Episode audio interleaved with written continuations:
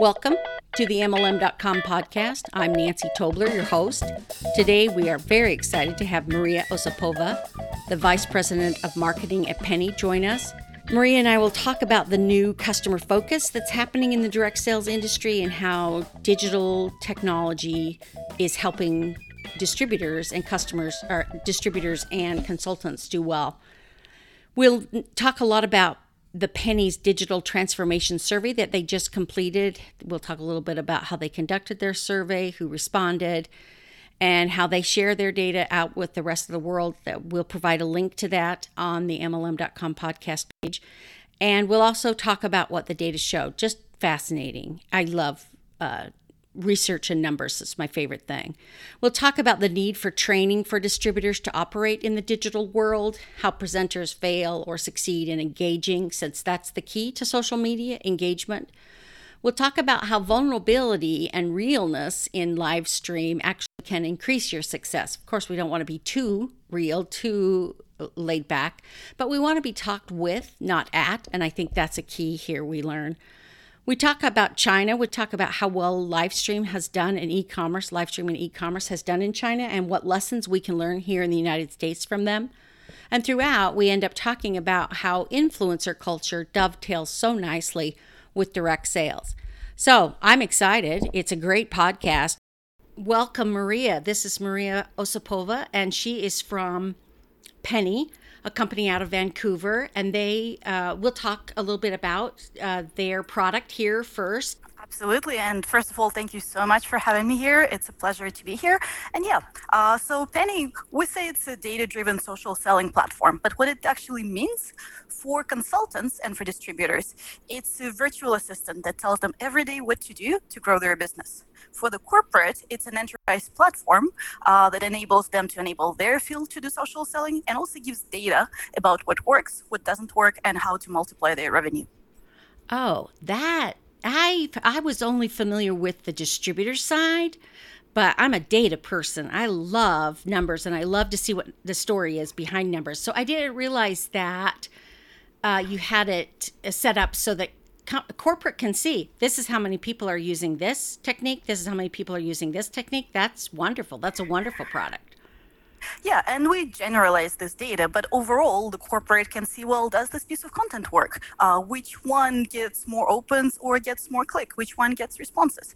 Um, usually, uh, the field is kind of a degree of separation, right? They work with their own networks, they work via social channels. So, how does corporate know uh, who in this field actually does the work or does the outreach to drive that revenue and increase sales? So, that type of information we're, uh, we're showing within the platform who is following behind, who needs some help, who needs some coaching, what needs to be done, how many touches uh, lead to this level of sales or this level of increase in orders. So all of that all of a sudden is an insight that we're providing to the corporate uh, to help them again enable the field better and right. focus on the distributors and consultants and customers ultimately. Yeah, right. And in the end, uh, which I really like about our industry now, is that the, the increased focus on customers. It is about finding a person who needs your product and getting that product to them. That's really what we do. Uh, so, yeah, thank you.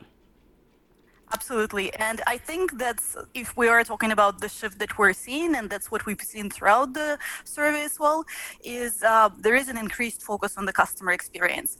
Uh, corporate was so focused on the consultants and the fields, or even on their own kind of backend and on their own brand uh, for such a long time. And as a result of COVID, as a result of kind of change in buying behavior, the shift towards it's all about customer experience from the moment they're interacting with the brand and developing the deep trust to the seamless process where they're not getting pissed off and upset, you know, the things are not going through the uh, e-commerce engines, you know, that it's not clunky, to the relationship that happens after the product is purchased. No one wants just, you know, an interaction. That's what Amazon is for. Right. Uh, when people come to direct sales, they want to buy from the friend. They want to buy from someone they deeply trust, or and again, hopefully we'll talk about it a bit later as well, from the social selling perspective. It's the person that they deeply respect and admire uh, within the social context. So yeah. you're spot on. It's about yeah, the customer. It is. Uh, well, and I think it's a really nice shift that's really happened in the last, I don't know, seven years or so. Uh, that that companies that used to be distributor focused and let's get as many distributors in and see who sticks uh, now are clearly delineating. No, let's get customers in, and then if they want to, we'll we'll roll them in to be distributors. But you you said something in there that um, I've got this whole COVID theory uh, that COVID and customers are connected. Do you see that as connected? Um, I wouldn't say exactly COVID and customers, but I think COVID was such a major shift, and it shifted the entire world into a different uh, interaction type of behavior and right. buying type of behavior. Oh, okay. Right? We know and I think that's what I mean is customers uh, were forced into the only level of buying became digital. You right. no longer can go into the store to get that experience. And then the expectation for digital is no longer just the convenience and speed. And I think that's where we were falling on before, right? Right. Right now, when people interact in a digital way, um, I follow on Instagram, you know, so many influencers, so many people that I don't just follow because they sell something. I follow because I admire the way they live, the way they um, interact with people and kind of craft their stories. And then as a result, I developed the trust. And I think that's the shift that kind of really was um, accelerated by COVID, yeah. if you will. Where it's no longer than, you know, within the direct sales environment, I have this network of relatives. Sometimes I see them personally. I also do an occasional outreach via social media, and that's how I sell. It's I now have access to audiences way beyond that. And depending on how I build my brand, I have a level of influence. And I think that's where the direct selling companies need to shift towards is enabling that type of knowledge, that type of kind of strategy for the sellers, where we're not just leveraging the immediate friends I've made or a person I ran into the coffee shop or, you know, a friend I met at school. That's the digital shift the, yeah. the opportunities are endless from the global perspective, and they're built on a true relationship as opposed to just, you know, the spamming outreach to who happen to be in my contact. Um, yeah. And it's a lot of work, and it's a lot of um, education that the sellers are requiring to get to that level. And sometimes they are a step ahead.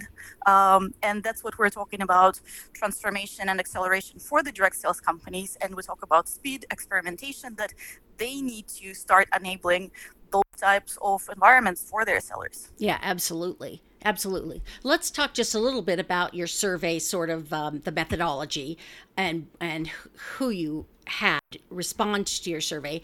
Uh, you had ind- industry experts, you had corporate level distributor and vendors respond. So we have a nice broad reach.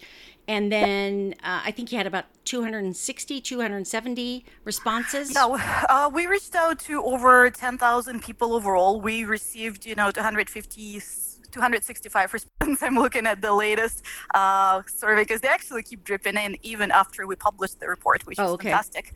Um, and that ranged about 120 companies overall. Some had, you know, 9, 10, 12 plus responses. Some had one or two from the person. And we had a nice distribution between the people within the corporate uh, kind of director executive level and also consultants from high level consultants, you know, and the new people to the industry as well. Um, We've leveraged that report twice. We've published a report where we looked at just kind of the numeric data. It's like right. people want CRM over project management. And then we realized that we've asked, well, open ended questions, and the responses to those were fascinating. Yeah. So we had 600 uh, opinions provided by, you know, across entire range of corporate vendor and consultants and like how do we share that with the world yeah. how do we organize it right that's a kind of open-ended question type of data yeah. and um, the team had done phenomenal job uh, placing it on the grid of you know is this uh, the question that comes up all the time is it a universal type of application or right. is it something pretty unique and niche you know maybe only applicable to this company uh, right. as well as grouping it by themes because we had uh, people talking about the need for wellness and focus on benefits. You know, if it's a real job that people have, well, it needs some type of level of security uh, for people to really kind of commit to that as the type of the career. Uh, on the other hand, there are questions about the need for digital transformation and what we were just talking about, um, shift towards this overall social enablement across every channel that people interact. And right now, we still live in this digital world, right? Right. Uh, the need for event transformation. So all of those weren't just the one-off responses. There were clusters uh, that were we categorized and then added a little bit of research from the industry, such as McKinsey, that's looking at the digital transformation across all industries, right. and made it relevant. And it was a little bit of um, just analysis and uh, pulling out the themes from the data. Yeah, but that that was a nice uh, link out to the McKinsey report. Uh, I hadn't read that, so that was a really nice uh, additional background information. That if people haven't read the McKinsey report, uh, we'll put some of these links into um, into the art into the podcast somehow. Uh, Frankie does that. Yep. She she'll she'll do her magic, but we'll put those in. Um, yeah. So, so is there anything else you'd like to tell us about the digital transformation? I think you've really hit on it and how COVID affected that. But is there anything else that you really learned from your survey about digital transformation? Yeah. I mean, first of all, we've been talking about digital transformation for the past, I don't know, 15 I've been in marketing and tech. Uh, digital transformation was, you know, hovering from like a really hype theme to something that's almost overused. But I think it was the COVID that actually put like a line in the sand. You're either there and then you can leverage all the opportunities that COVID presented, where you're not there, and then you're complaining that you know COVID affected our industry and it's falling apart. Right. And I think that's one of those things where um, COVID really impacted the industry into kind of luggers and someone that like shot out. The industry right. overall uh, had a huge momentum throughout the last two years, right? Companies that were able to adjust and they didn't get it perfect right away. Right. Uh, they just took the time to experiment and enable some type of digital environment. And they've experimented with, with the platforms and the apps, but they were acting quick as opposed to just, you know, keeping the status quo and hoping it will just, you know, blow away and go away. That didn't happen. Um, and if I think about it, there are a couple of the themes that were kind of this double side as challenge slash opportunity. Right. One, and I love that personally as well. We're all working from the home office right now. Right. They called it totally normalized the work from home environment. Right. It wasn't just like, oh, you know, you kind of have this half gig. It's like, no, everyone's doing stellar job from home and right. people tend to some don't but people tend to appreciate the flexibility that maybe i'll see a lot more of my child you know like yeah. i have a teenage son and i get to see him in the mornings and not just you know late at night when i come back home yeah. after the long commute from work yeah and people search the ability to be flexible while still making respectable income and i think that's where it gives in a way direct sales a little bit of another chance to say it's like no, that is a solid income. We do provide training and we do have products that people love. Um, and training is another part that I'd like to hit on. We've done a lot of research and throughout uh, even the survey, the need for training on the skill set, on making uh, the consultants and distributors not just being aware of products and what they do, but how do you now interact in that social environment? Um, how many of them come from sales or customer service environments? Probably not so many. Right. And yet, this is the core skill that the field uh, that the companies depend on the field to deliver, and yet how much consistent across the board training is provided there. So that's something yeah. that we took away as a huge, huge nugget of knowledge. Yeah. So there's a couple of things I want to touch on there that uh, I hadn't I hadn't really thought about until you just said it. Was Canada increased by like 26% in sales uh, during yep. COVID. 26. That's just phenomenal. The U.S. Yep. it's uh, it's almost eight, I think. Uh, but we were just Frankie and I actually were just looking at some worldwide statistics. It's not true for every country, and I wonder if that's also tied into how advanced the country was in terms of technology.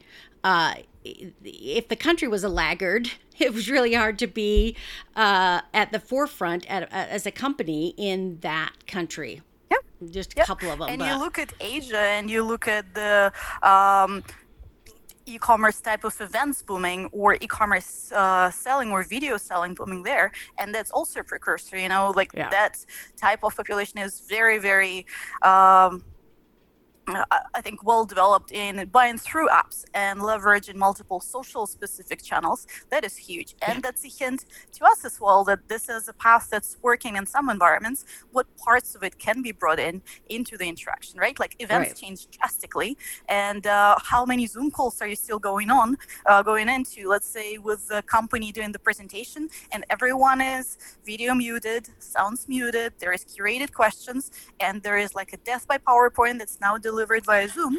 Uh, and that's the environment of an event. And the whole point of the event is to uh, foster social interaction, is to see the reactions in time, is to bring that uh, conversation. And that's why people go to the physical events, right? It's unscripted. Yeah. You get to talk to friends. You get to share your reactions. You see something on stage. How many of the Zoom events are still run that way? And yet there are technology elements that can be brought in where everyone is in the video, where the reactions are flowing, where the memes are exchanged. Uh, maybe there is a preset personalized package right there in the e-commerce checkout all of those are opportunities, I think, for the event evolution uh, from where it's used to be and from, you know, how many webinars are you dying to attend, unless it's a person, again, that's with the huge brand, with the huge trust developed, and then maybe they're not doing the dry delivery as well, right? Yeah. So. Yeah, China is just crazy uh, on live streaming uh, it, it I, I, their numbers are just I don't even I don't even think I can guess at the number. It's just phenomenal. We're not anywhere close to the live streaming that's done in China. So there's some places in the world where that particular way of selling, right, just clicking on a link in the live stream and buying from a pr- product company, uh, I think we can learn. Everybody can and learn from. Think- the technology might seem advanced, but what's driving it is kind of our need for interaction and for personal buying experience. Yeah. That before the only way you could go in is go in and have a personal consultant talk to you or a friend explaining how this works. Yeah. Um, when you are in a face-to-face uh, video and someone is bringing up, you know, samples and sends you all the links to the exact recommenda- uh, recommendations and product sets. Um, and then you can send the reaction and there is a time code for 15 minutes while you're in a call that you can, you know, select and grab things.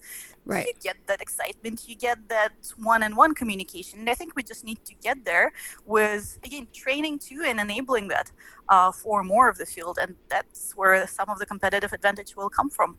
Yeah, I really liked that in your report you talked about this concept called Zoom fatigue. And I, because I had not even thought about Zoom fatigue, uh, I had to go out and read about it. But it's interesting, right? That it's, because um, I, I think you just hit on something really important. We want real interaction with real people. That's what we craved when COVID yeah. was gone, that human to human touch. But it's interesting that it's it's not just that we need to have real interaction. Zoom makes us a, a, heightened interaction, right? We never before had watched our own face, right? And someone else's face at the same time. Before, we only watched someone else's face, and that allowed us to make connections uh, quickly with other people. And now we're watching our own face and we're missing stuff, and it's more, there's more tension created. So I think training on how to do a nice Zoom meeting or Zoom sh- uh, shopping experience, even, uh, is something you you touched on, and and we we just have to tra- train distributors how to do that. Yeah, yeah, and provide um, again enable, but it's no different than training someone to do PowerPoint presentations. The executives, you know, were doing that for 10, 20 years, and there's still some incredibly boring, uh, not visually enticing, you know, not the presentations that inspire and engage you. So the same with Zoom. Uh, the interaction face to face, it's still the basic human need and basic human right. requirement. Right. Uh, it's how do we transition that into the selling environment and not just settle for something, you know, it's like mute people and shut down the screen. Let me deliver, you know, the polished presentation of that I want. Uh, let's the interaction be have a level of transparency and vulnerability and allow those uh, reactions into the call uh, whether it's from the corporate or whether it's you know presentation to the customers allow questions about the product and reactions and funny photos um, and i think that's when we look to asia they do that really well none of them are you know polished if you've ever seen the video call there like they laugh and people send in the reactions and um, something doesn't work right there in the moment of using the product yeah. and yeah that's what makes um, and i think when we look at some of the social influencers, yes, there are people that are perfectly polished, deliver something that you admire, but the ones that have huge followings are the ways, uh, the ones that allow themselves to be real people, yeah. and that's what people are trying or ready to relate to so so much. And I think that's another learning, if anything, uh, for the direct sales environment. And that's something we've learned actually um, at Penny that was really interesting. When we started, we're like, oh, there are such an impressive sellers out there. There are people with careers in law that go into direct sales and then they just crush it, or someone that comes from an NBA, you know, playoffs and then they go into direct sales and crush it. It's like there are stories everywhere that are just incredibly inspiring. And we were telling those stories. And then we got some feedback, even internally, is like, oh, you make everything sound, you know, like it's just this perfect little walk in the park. You go in and you make millions, and, you know, you're like, you know, like perfectly attuned to direct sales. And we're like, no, but we're seeing other stories. So we actually kicked off the project that's real life of direct sellers. Right. And we let people just record, you know, two minutes of their kids running around and this is how I run my business. And sometimes it works and sometimes it doesn't. Those are some of my most favorite ones. You know, there are people retiring and someone handles admin and someone handles sales. And that's how it is every day. And they're fighting over one computer. Yeah. It's hilarious. It's amazing. But I think that's the part, it's realizing that there is both parts to it. It's not all hard. Yes, there are some amazing stories, but at the same time, like that is real life. And I think that's where the selling will eventually shift towards from, you know, just mechanical, have I done the outreach? Have I thanked everyone to that's my life, that's my story. And through that, I also uh, position and help people with some of the products that I firmly believe in.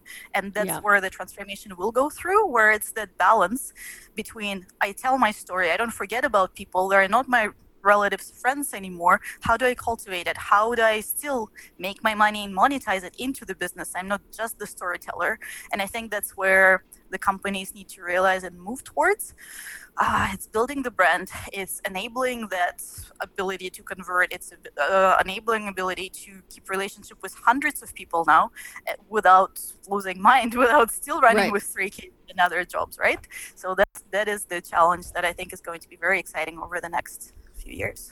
Yeah, I re- in fact I really like your product uh, for that very reason for distributors is that you have designed it to fit into the lives that they actually lead, right? Not the fantasy life that some people like to present, that this is me not doing anything with my pina colada next to the pool. Uh, the reality is, I'm always thinking about my business. Yep. right? Yep. And it has to come in in little spurts in between the fact that I've got to get that kid's uh, science project put together. uh, I, I, have to build the solar uh, system in 15 minutes because they didn't tell me till 15 minutes before the bus came that they wanted the solar system today. I mean, you know, yep. that's reality. And I really loved how you hit on that, right?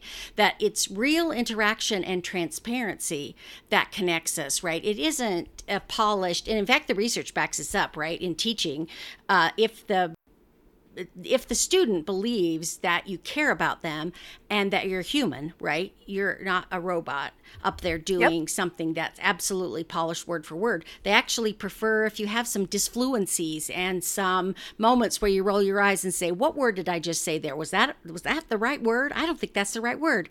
And that that realness uh, can't be faked. You just have to be real. I think and if you think the opportunity it creates for direct sales, I can't think of any other industry or any other e-commerce environment that's better positioned to deliver that real life, to deliver that transparency into the relationship with the customer. Yeah. Right. And then it becomes not just as like, oh, uh, the product was amazing. It becomes deeper than the product. That's where the relationship is kicking in even if you've never had that interaction, there's so many people online, and scary how many people can probably relate to that. That I feel like as if they are my friend because I've read about their life and about their stories for years now, and yet we've never had a single interaction. Maybe I've commented yeah. on something. Yeah, it's called par- then- parasocial relationship, right? It's kind of a fake relationship, and we, and we had it. We used to have it with TV stars too, but we have it now with influencers, right? Where we relate to them and feel like we know them yeah, it's fake in some ways because maybe fake from the two-sided thing, but for people it is real. They right, do care exactly. about you know what happens in their life, and it their actions influence the action or buying behavior of people that watch them and you know follow their life for days similar to what we had with ads and having movie stars in the ads now there is a lot wider uh, reach and a lot more influencers that just you know make that their career right. i think that's fascinating that's absolutely fascinating me yeah. with uh, yeah, where the too. industry is going and again, this might give a momentum to direct sales that it's never really had because of the scale, because it's no longer just I rely on, you know, this person that's super connector in their real life. It's the the reach of the people that you can attract as your new consultant and their even digital fluency is unbelievable right now. And uh, yeah, if brands get it, um, and also that's an interesting question too.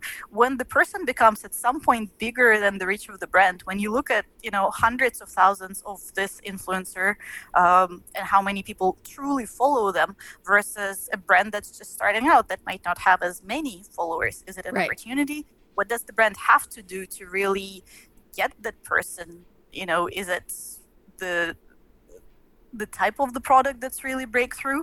Is it what they stand for? Uh, very often, it's no longer just about the product. It's about the yeah.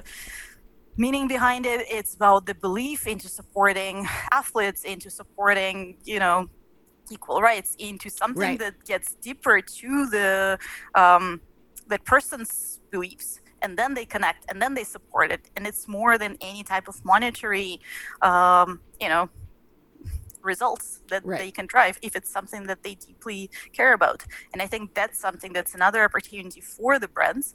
They have the reach, they have people that care about issues, taking the stand and supporting that and giving meaning, just like corporate work as well, beyond uh, the paycheck to paycheck and promoting products. Yeah, yeah. Well, you have provided us with some wonderful information. Uh, the survey was wonderful, but your depth of understanding and insight here has also been amazing. Uh, I think we hit on most things. Is there anything else you wanted to talk about that I didn't hit on? We talked about the digital transformation. We talked about Zoom and how to do that maybe with more realness. And we talked about the customer experiences. Those are the things I had down. Is there anything else you wanted to talk about? Um, I would say we covered most of the highlights that I remember from the survey.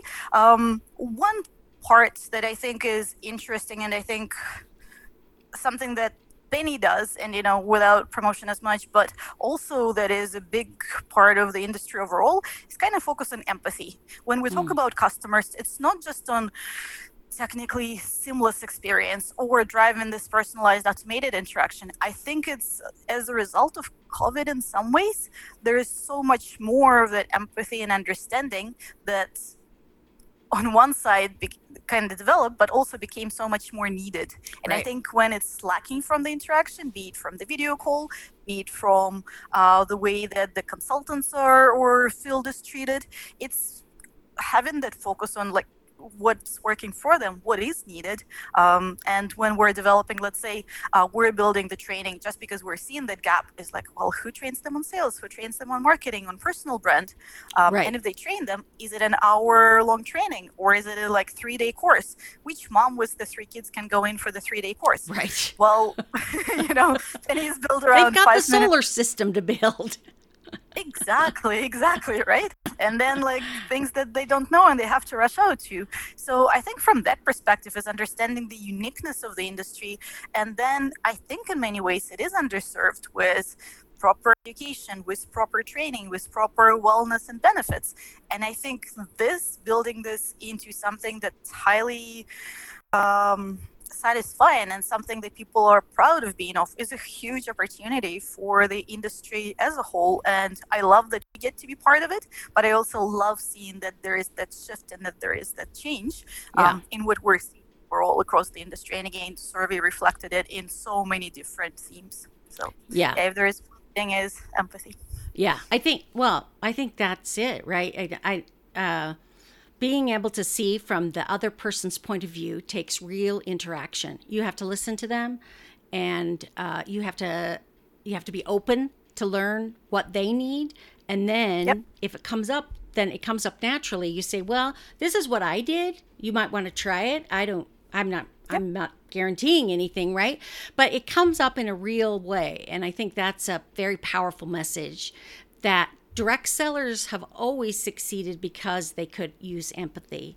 And now yep. we can use digital medias to create empathy as well. It doesn't have to be a one-sided event I mean, it can be. Yeah. Some live streamers that have 250,000 people, uh, there's not a lot of in personal interaction, but they do take advantage of the interaction that they get from their audience. They're learning all the time. Oh, here's yep. the products that are being bought. Here's the questions that are being asked, and that does tell them how to see from the other side. So, yeah, great. You just we just have great information, and I I wish you luck. And oh, I'll, I'll be watching you, and. uh I think that's it. Thanks so much for joining us. Thank you so, so much. It's been a pleasure and fantastic questions. And then the insights that you're drawing, even after my comments, been fantastic as well. Thank you. We want to thank Maria for joining us today. We had a great conversation. I hope you enjoyed it. I also want to thank Jana Bangader, we call her Frankie, our producer. She does a great job of keeping me in line and uh, gets me to uh, do my job correctly. So I wouldn't be anywhere without her. So we want to thank Frankie. We want to thank Josh Birch. He also helps with the technology and making sure I've got all the pieces put together to run the podcast. We are the MLM.com podcast, bringing you insight and information to the direct selling industry. Join us next week when we talk with Spencer Reese, a lawyer in the MLM industry, and what's happening in, the world of uh, Supreme Court and the FTC and all of that exciting stuff that's going on. So join us next week as well. Thank you.